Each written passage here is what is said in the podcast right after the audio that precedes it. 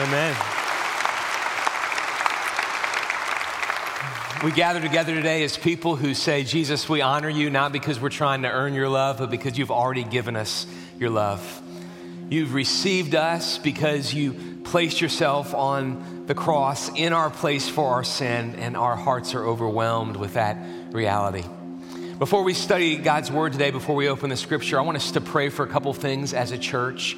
Last Saturday, the Jewish community was under attack in Pittsburgh. I'm sure you read about this on the news. And not only are people in the Jewish tradition and the Jewish faith suffering there, but even here. And so we've had um, leaders from the Jewish community that we've been in contact with, just letting them know that we're praying for them. And even in a local synagogue, there was hateful and racist graffiti um, tagged on a wall. And we, as Christians, we would need to remind ourselves and remind those who we're friends with that any racism is a violation against the character of the God that we worship. And so we, we've communicated to the leaders in the Jewish community that at Mariners, we, we are praying for you and we stand with you. And so we're going to pray for them together this morning in our gathering. We also are going to pray for the elections. And so it's midterm elections this week. I'm you may not have noticed signs, but it's happening. And long before there, w- there was a Republican and a Democratic Party, long before that, the scripture encouraged us and challenged us, actually commanded us to pray for our leaders. And so, as Christians, we, are, we have that responsibility. We're to pray for our leaders. And so, we're going to do that, praying for our current leaders and also those who will be going into office here or elected this week. So, let's pray together. Jesus, we are so grateful that you have chosen to accept us because you were condemned and forgive us because you were rejected. Lord, our hearts are hurting for the Jewish community here and around the U.S. as they are subjected to horrific acts of hatred and racism. And Lord, we ask that you would comfort them and give peace, even as we're praying now. Lord, we pray for our current officials, Lord. We, we pray for our president. We pray for our governor, our senators, our local officials. And Lord, we know that in your providence and wisdom, you're going to put new people into office this week. And we pray for them. We pray that you'd give them wisdom and that you would protect them and their families, that you would use them to serve us well, to serve our communities and our state and our country well. Lord, as we, we're now going to open up your word, we do so because we believe it and it's true, and we believe that there's lessons for us today in your scripture. And we pray you use it, use it today to challenge us. It's in your name I pray. Amen. You can grab a seat. Good to see you this morning. We are going to be in 2 Samuel chapter 11. If you have a Bible, if you do not have a Bible with you, all of the scripture that we're looking at is in the bulletin that you were handed when you came in. So we're going to be in 2 Samuel 11, and we're going to look at the famous implosion story of King David. And we're going to learn some lessons from his ruin. And so, the, the, the, title of this series today and next week is How to Ruin Your Life. And obviously, we want to do the, op- the opposite of that. We don't want to ruin our lives.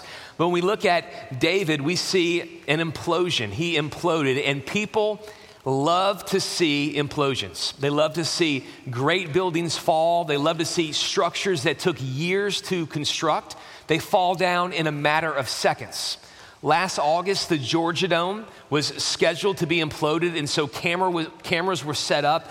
The Weather Channel set up the exact perfect spot where you could have a perfect view of the implosion of the Georgia Dome.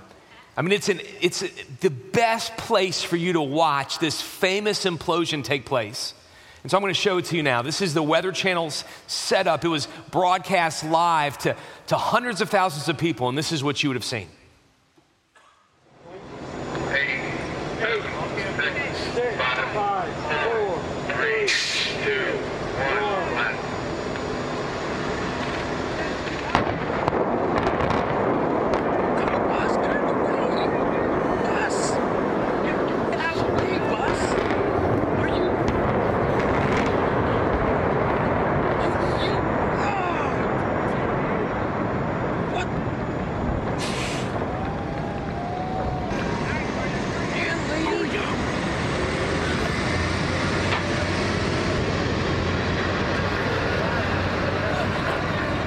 just doing my job, just driving the bus, just doing my job.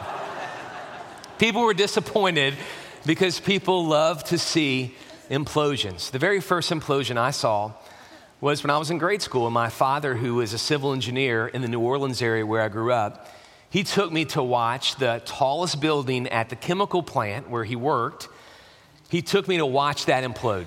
So he was a civil engineer, so he worked with the engineers that were a part of the demolition experts that were a part of taking this building down. And my dad checked me out of school, and we stood there in front of this building, and he explained to me how buildings can be torn down a multitude of ways. They, they, can be torn down from the outside. So sometimes demolition experts will set up a crane with a wrecking ball, and they'll just pummel the building from the outside. And when that happens, everybody knows that this building is about to go down. I mean, it's no secret, it's no surprise when the building falls because the crane and the wrecking ball announce to the watching world this building is going down. But my dad said there's another way that buildings can go down. Demolition experts will set explosives at critical junctures in the building and they'll go off in sequence in an intentional manner, and then the foundation of the structure will weaken and the structure will implode on top of itself. Basically, the weight of the building won't be able to handle, the, the, the, the building itself won't be able to handle the weight as it just topples on top of itself.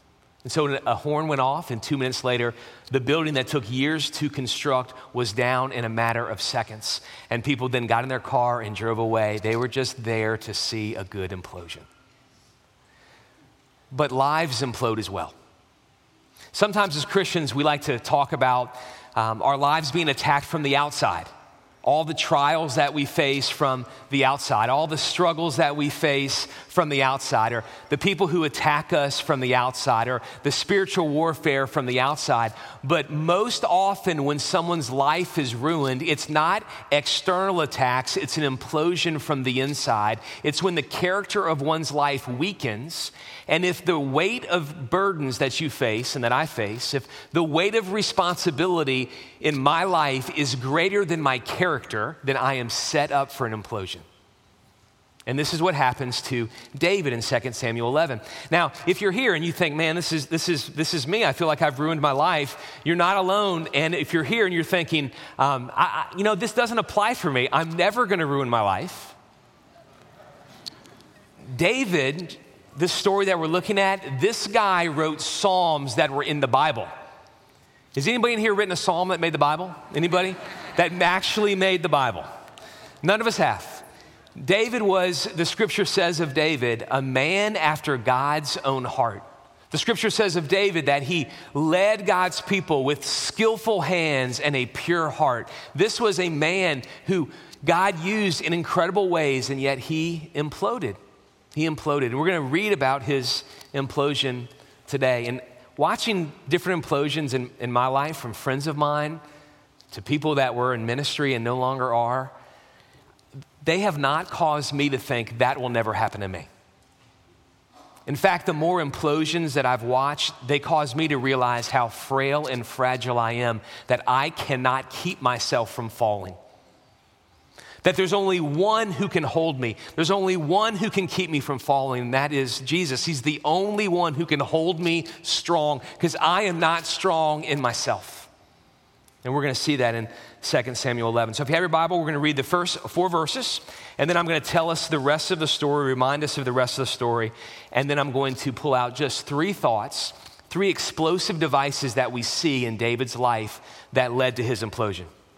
So here we are, verse 1.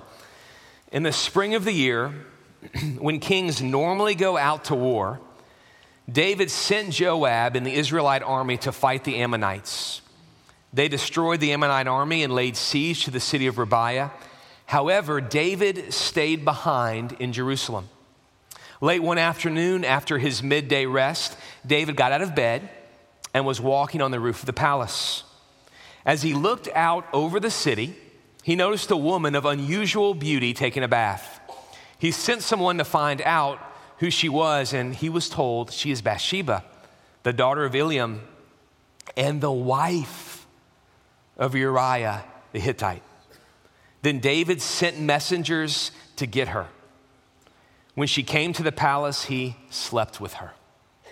The rest of the story is more sensational, shocking, salacious than any Dateline special you'll ever watch. David receives word from Bathsheba that she's pregnant.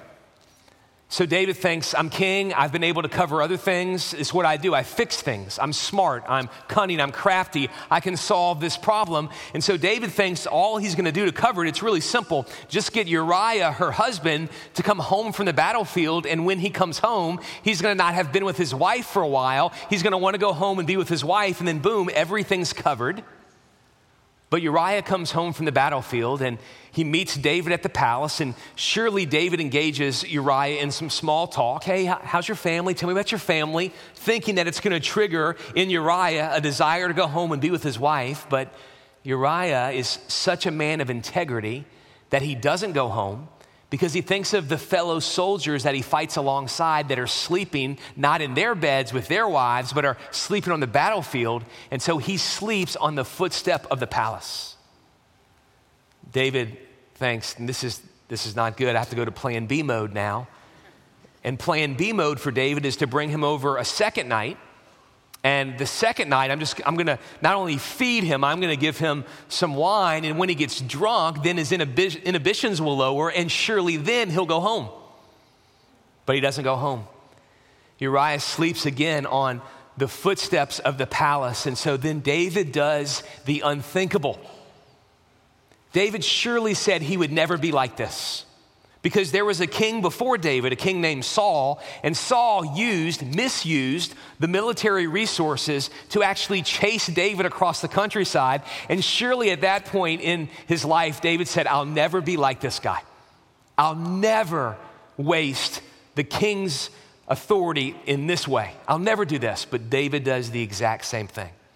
He writes a letter to Joab, his chief military strategist, his general, the general of the army. And the letter says to put Uriah, Bathsheba's husband, on the front of the battle where the fighting's the fiercest, to pull the troops back so that Uriah is there alone and that Uriah dies. David crafts the letter, seals it. He actually hands it to Uriah to carry to Joab.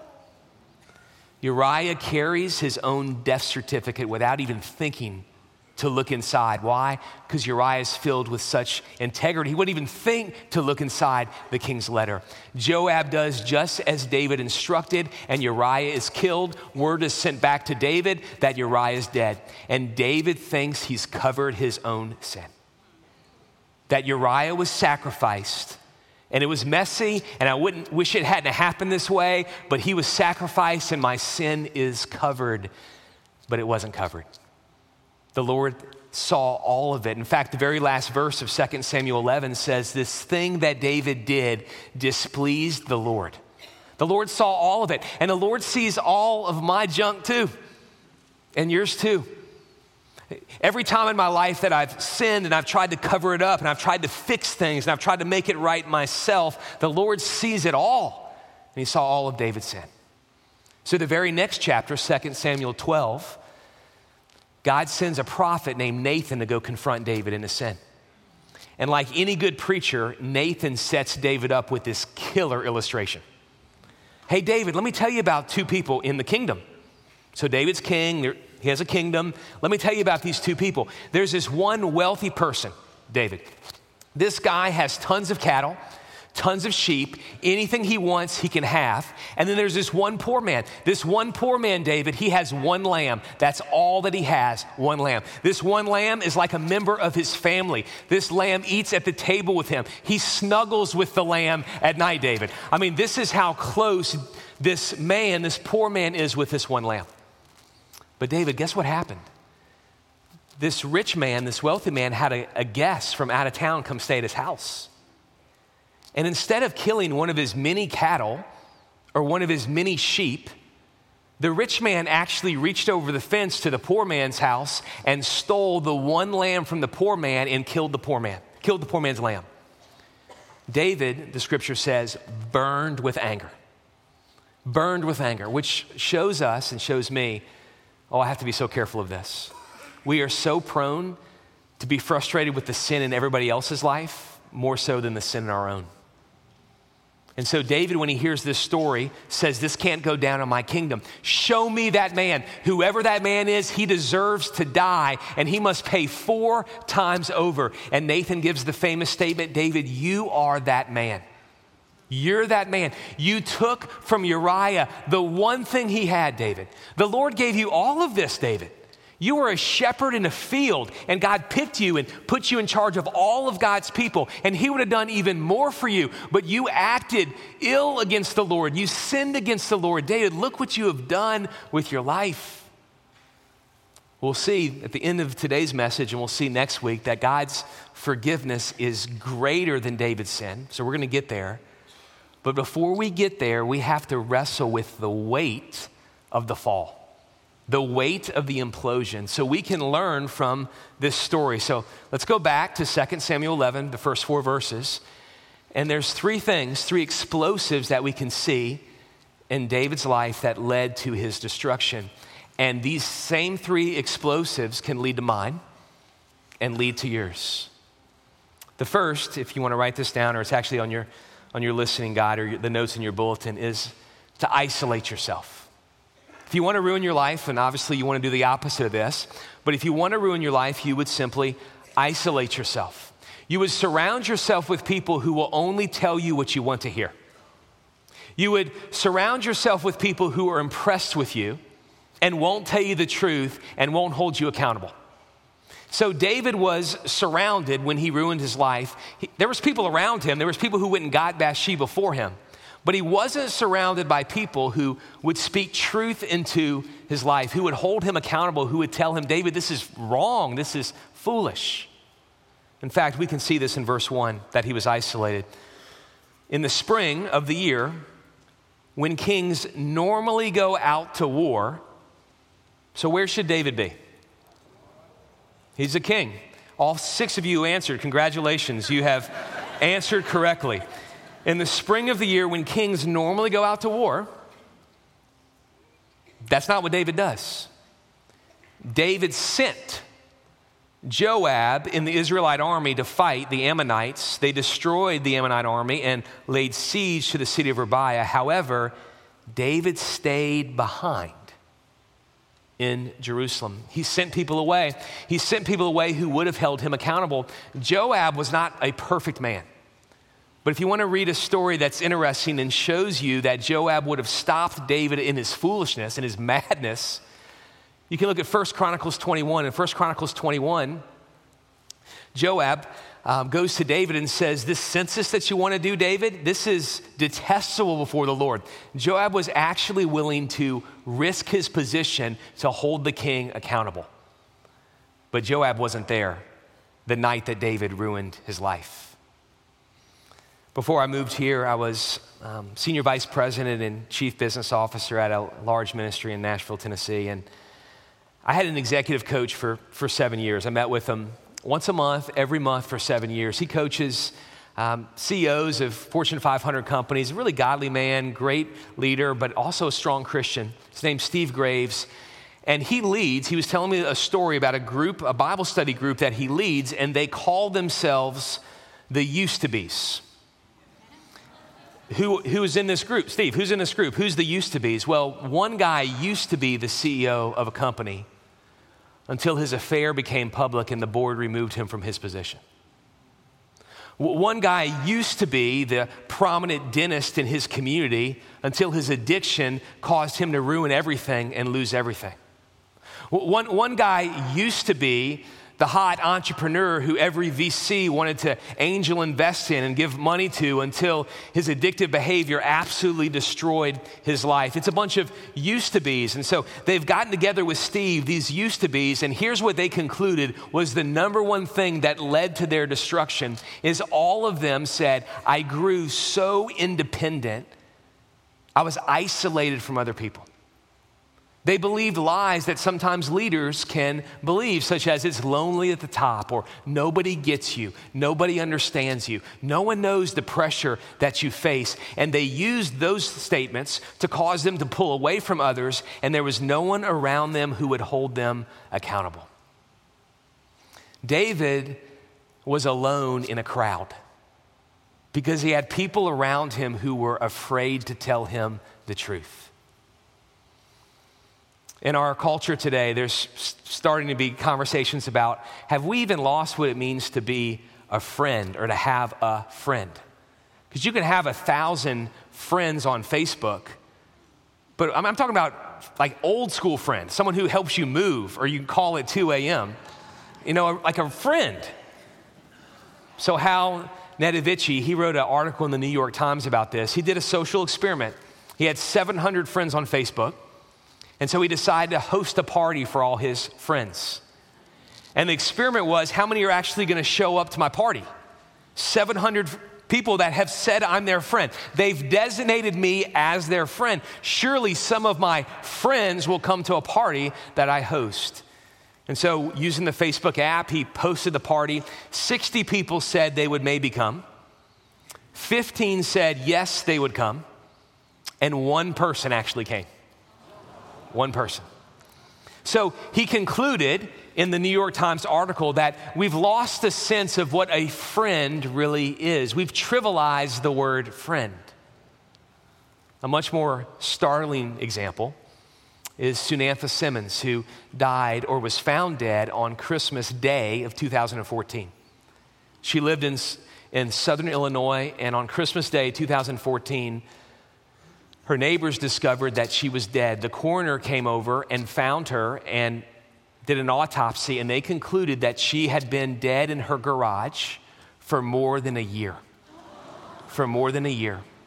She lived in a neighborhood without real neighbors. Because when you look at pictures of her home, you see that her front porch is filled with newspapers that were just constantly thrown on the front porch, that her lawn is overgrown. And so she had neighbors around her, but they weren't real neighbors. She was in a neighborhood without real neighbors. And sadly, it's possible, and this breaks my heart for you, to come to church and not be in church. For you to come and gather in a church this size and not really be in community and still stay isolated. It's possible to live in a neighborhood without neighbors, and it's possible to come to church and not have community. That's why, so badly, we want to do everything we can at Mariners to help you get in a group. So if you're not yet in one, if you notice in your bulletin today, we are launching one for Christmas, a new, a new set of Advent groups or Christmas groups. And if you're not yet in a group, I encourage you, if you can make it work, it's only five weeks long. It will help you get connected to some people. There'll be a table in the patio after the service. We'd love to help you get connected. David fell when he was isolated, and he repented when he was in community. When Nathan the prophet was in relationship with David, David repented. He fell in isolation and he repented in community. Dietrich Bonhoeffer, famous pastor who actually died standing up to Adolf Hitler, Hitler had him killed. Dietrich Bonhoeffer wrote this, it's very powerful. He said, Sin demands to have a man by himself. So sin wants you alone. Sin wants you to be isolated. Sin demands to have a man by himself. It withdraws him from the community. The more isolated a person is, the more destructive will be the power of sin over him. And the more deeply he becomes involved in it, the more disastrous is his isolation. Sin wants to remain unknown. It shuns the light. The sin in my life hates community. The sin in my life loves isolation. And the same is true for you. Do not isolate yourself. All right, here's number two. If you want to ruin your life, this is what David did. He ignored his boredom. If you want to ruin your life, you ignore your boredom. David was, was bored. Look at verse 2 of this passage. David got out of bed and he was walking on the roof of the palace. So David gets up out of bed. At other points in the Psalms, so David wrote many of the Psalms, David would pray things like this in the Psalms God, I think about you through the watches of the night. Your love is better than life. I look to you. Not in 2 Samuel 11, David doesn't. In Psalm 27 4, for example, David says, There's one thing I ask of you, Lord. There's just one thing I want to gaze upon your beauty all the days of my life. David essentially says, The one thing I want, God, is to look at you because you're so awesome and you quench me and you fulfill me. That's the one thing I want. That's not how David lives in 2 Samuel 11. He's not gazing on the beauty of the Lord, he's gazing on the beauty of Bathsheba. As he walks around on the roof of the palace, he looks for something else other than the Lord to quench him. I used to not think that boredom was a sin. If you had asked me maybe a decade ago if I thought boredom was a sin, I think I would have said, uh, I think boredom leads to sin, but I don't, I don't know if boredom's a sin. Martyn Lloyd-Jones, he said this Sin is always, in some sense, a life of boredom. Why is sin? Why is boredom sin? Here's why boredom is sin. Because when I'm bored, I'm not looking at the Lord because the Lord is never boring if there's a moment in my life that I'm like, I'm just bored, I'm in a bored season in my life, I'm bored, I'm just bored, then I'm not looking at him because he is never boring. He's always satisfying and always quenching. The Lord never bores us. And so, if we're bored, it means we're looking at something else. We're gazing at something else and hoping that thing will fulfill us when only the Lord can ultimately fulfill us. Our possessions don't fulfill us. We, have we've, we've learned this the hard way. Maybe you've thought, once I get that promotion, boom, everything will be set. You get it, three weeks later, you're still not fulfilled. Possession, same thing. If I, if I get this, it will, it will scratch that itch and it will fulfill me, but it, it doesn't. That's why boat owners famously say the two best days in a boat owner's life, finish it for me, the day you get it and the day you and I'm not cracking on you if you have a boat. I'd love to hang out with you sometime. Just saying that the possessions, we know this. The reason we say this is because this thing didn't quench, it didn't satisfy. Possessions don't, popularity doesn't. Essena O'Neill, a couple years ago, really shocked the social media community when she just deleted all of a sudden her Instagram account. She was famous teenage Instagram personality. She had over 500,000 Instagram followers.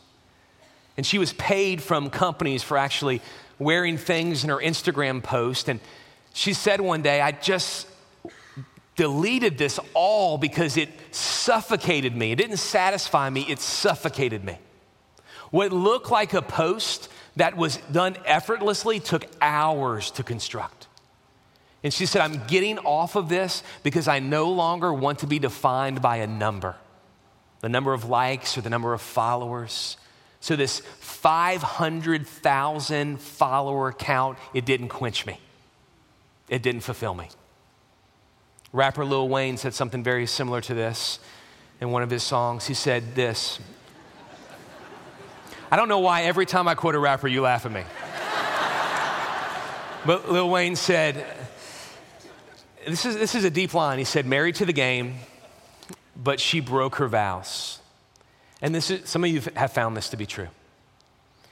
You, you married the game. For you, your game was your career or your portfolio, but she broke her vows to you. Man, I gave everything to this game. Married to the game, but, but she broke her vows.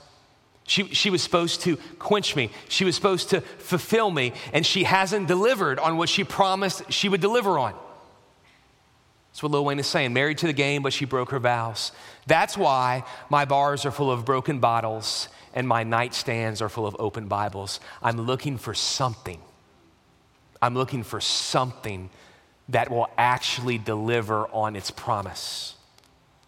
See, everything else that you look at will not quench and not satisfy. And so, if you're bored, listen, the solution to your boredom is to look at Him because He never bores.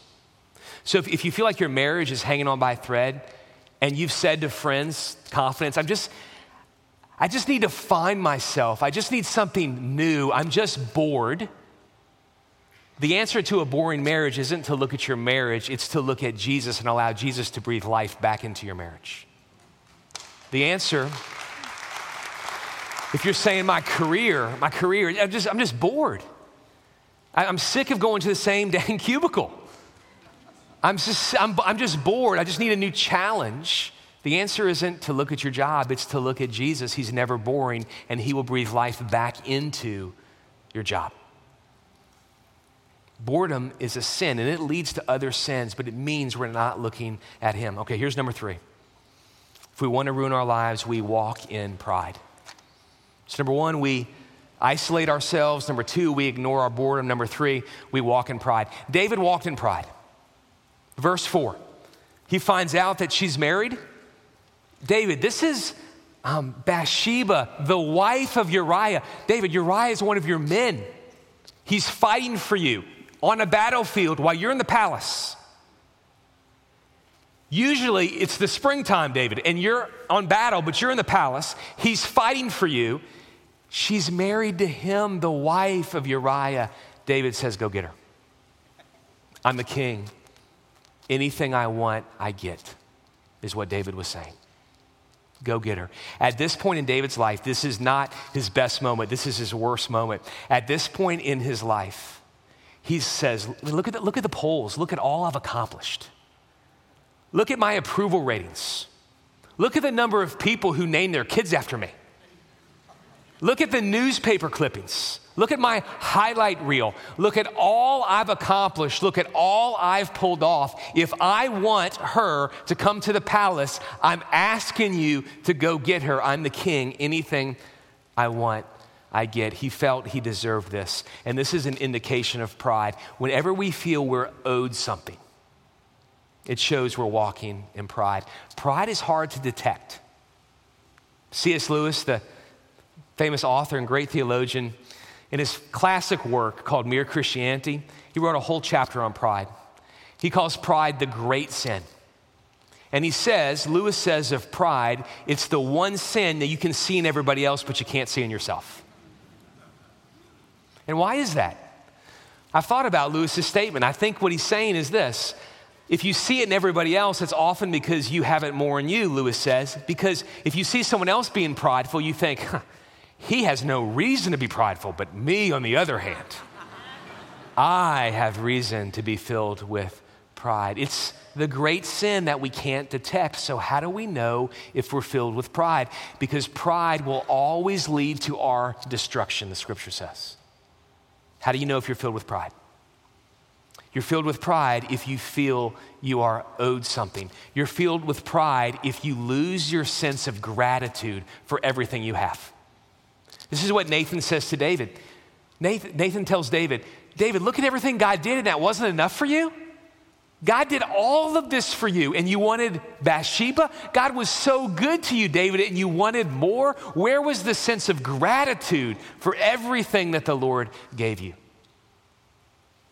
Are you grateful? Let, let me give you an illustration. Imagine you, you go out of town for business, and you're speaking somewhere, or you're consulting a group, or you're, you're visiting a regional office, and the people who are hosting you hand you a hotel key to the Holiday Inn Express. You're going to spend two nights at the Holiday Inn Express. Are you grateful? It depends what you expected.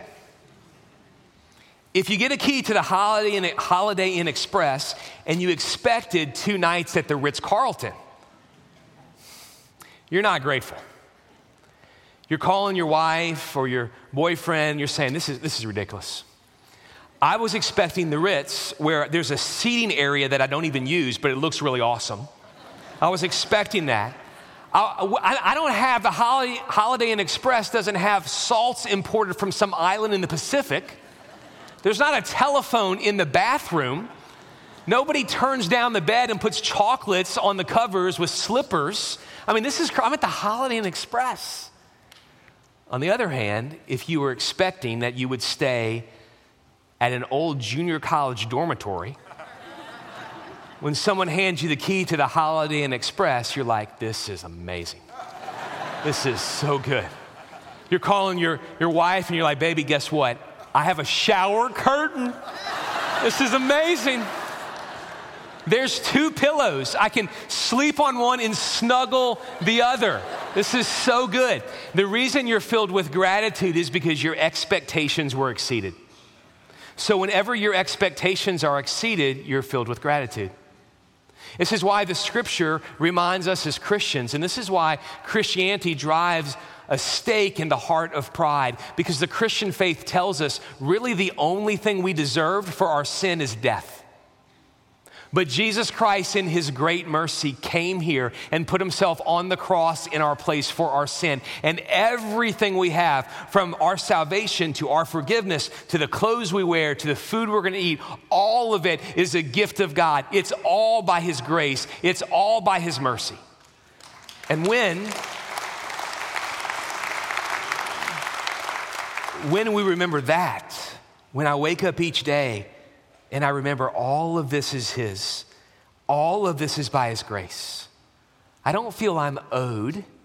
God, the only thing I'm really owed because of my sin is death. That's what even David said this man deserves to die. I deserve death. Everything I have is God's grace to me. If you're sitting here and you're thinking, man, this, I, am never going to ruin my life this way. It may not be this way, but all of us in some way have ruined our lives. And what's tragic about this story is David observed the king before him ruin his life. Saul was the king before David. And in 2 Samuel chapter 1, Saul commits suicide on the battlefield. He's absolutely ruined his life. And David pins these words twice in 2 Samuel chapter 1 How the mighty have fallen. How the mighty have fallen. See, some of us thought that Jim Collins, who wrote a book called How the Mighty Have Fallen, was the first to come up with that phrase, but David recorded it thousands of years ago how the mighty have fallen.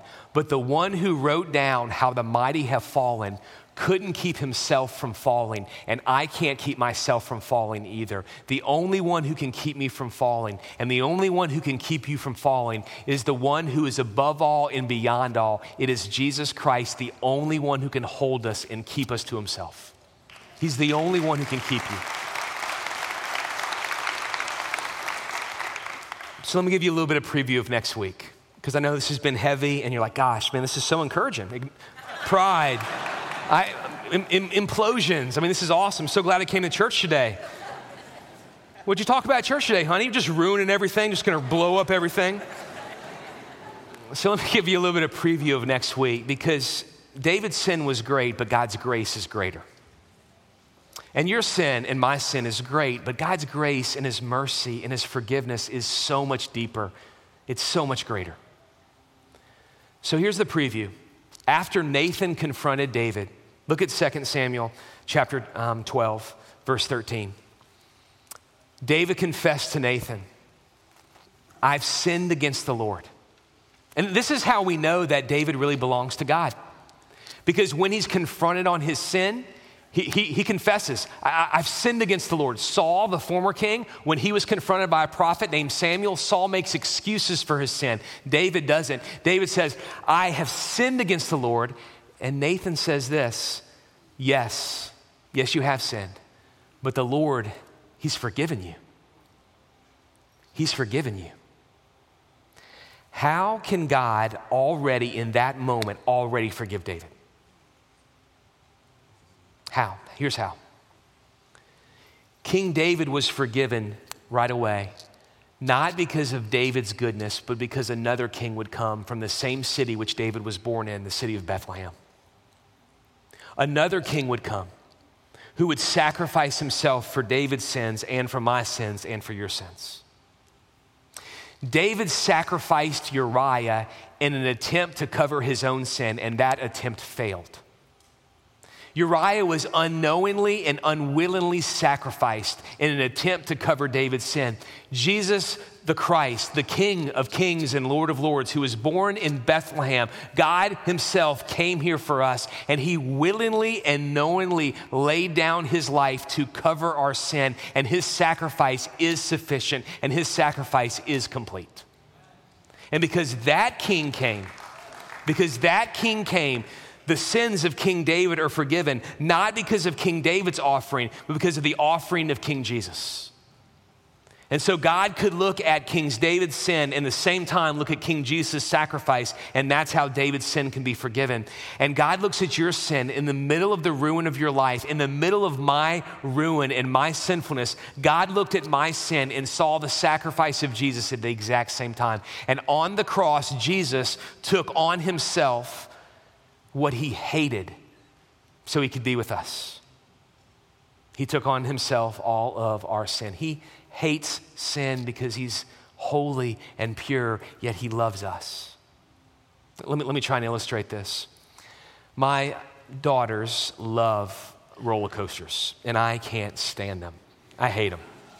In fact, we moved here a couple months ago. They're super excited about the new Incredibles ride at California Adventure, the one that goes in a loop. And so, oh goodness, we went to California Adventure and we did the Incredibles ride, and they loved it. I'm, I'm dry heaving on the side, and they're doing single rider to do it again. And I'm, I'm like, I'm tapped out. I'm not doing this. I, I hate roller coasters. Always have. I, some of you say I'm a wuss, but it makes me a little, little squeezy inside. I just don't like it at all. When I first was married to Kay, my wife, I took her to the state fair, which is horrible for rides.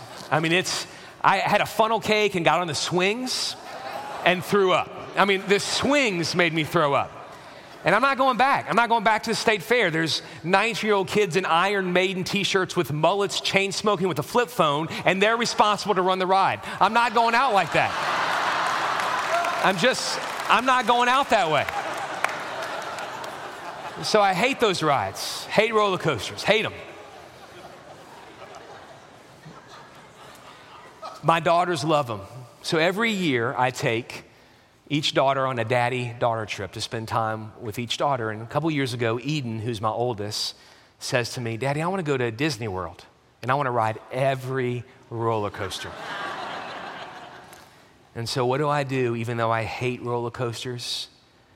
I do it. I absorb what I hate to be with my daughter who I love so much. Here's actually a picture of me absorbing what I hate to be with my daughter who I love so much. On the cross, Jesus absorbed what he hated sin to be with you, to take all of your sin from you.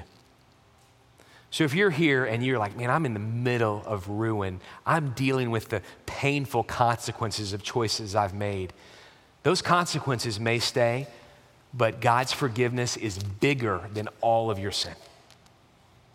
He put himself on the cross to take your sin from you. His love and his mercy for you is greater. And we're going to talk about this next week. So, so how do I overcome boredom? I, Eric, I kind of do feel bored. Or how do I overcome pride? How do I walk in humility?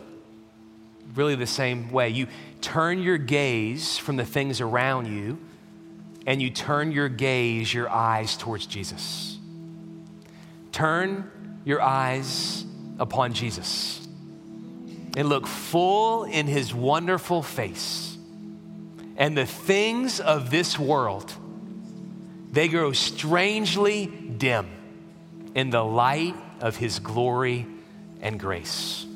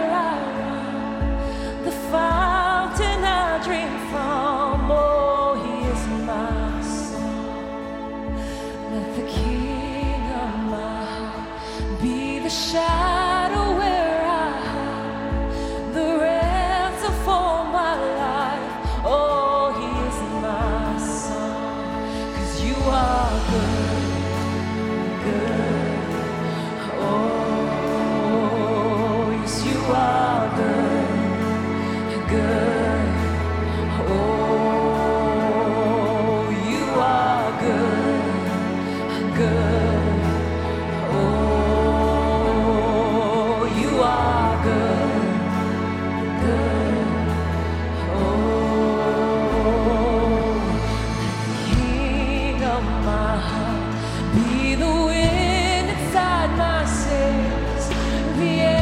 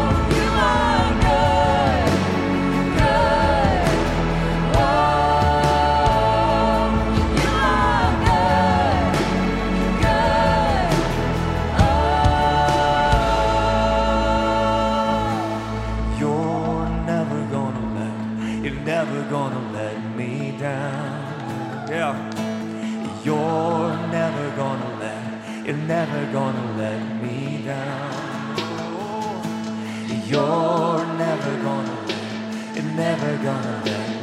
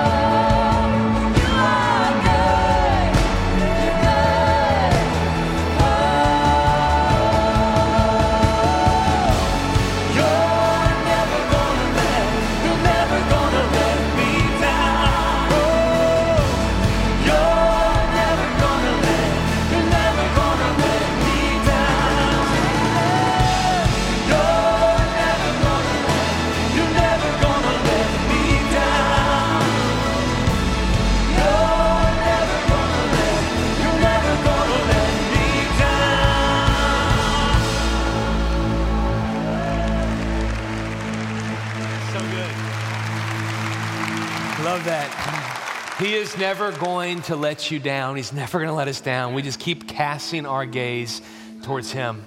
Before we leave, just a couple of things. For those of you who give here at Mariners, thank you for your generosity. Most of us give online every week. So you may have come in and wondered, we don't pass out an offering plate. We actually have offering baskets that you can give on your way out. My family and I, we give online. And the reason we give and the reason we invite people here to give is because God's been giving to us. He's been generous to us. And so we give not to try and earn God, but we give because God's been so good and generous to us. Before you leave today, if there's anything going on in your life that you want someone to pray with you about, we have a team of people that would be here to my left, your right, by, right by those lights. They would love to pray with you. If you want prayer for healing, whether that's emotional or physical healing, we have some elders here, a team of elders that would love to pray with you. And to get to the elder prayer room, you just go through the double doors and to the right, and you can meet elders there and they will pray with you. I mentioned in the, the sermon that you can sign up for one of our small groups around Christmas time. It's an Advent group. I want to encourage you, if you're not in a group, to stop by the table, either turn this in or talk to someone there. And maybe you're here and you, you would like to be a part of a group of people similar to the used to be's that I've mentioned. Well, every Monday night, we have a group of people that gather here at 630 that are going through different things or have gone through different things. They're in the middle of recovery. And, and honestly, all of us who are Christians, all of us are in recovery. All of us are in recovery because all of us have had sin mess us up, and Christ is constantly recovering us and redeeming us and changing us. And so, if you feel like there's a struggle in your life, I don't want you to feel ashamed to go there on Monday night at 6:30. All of us in here, all of us have struggles. All of us have issues. But God's grace is bigger than all of our struggles. And so if you would like that community, you don't even have to sign up. You just show up tomorrow night at 6:30. They would love to have you. Well, let's extend our hands and receive God's blessing. Jesus, these are your sons and your daughters. And Lord, I pray that this week that you would cause your face to shine on them and they would experience the joy of knowing you and walking with you. And Lord, as you turn your face towards them, I pray that they would turn their face towards you that they would turn their eyes towards you and look full in your wonderful face. And that they would find this week that you are sweeter and better than anything this world offers. I pray that you would bless them this week as they walk with you. In the name of the Father, the Son, and the Holy Spirit. Go in peace. Have a great week.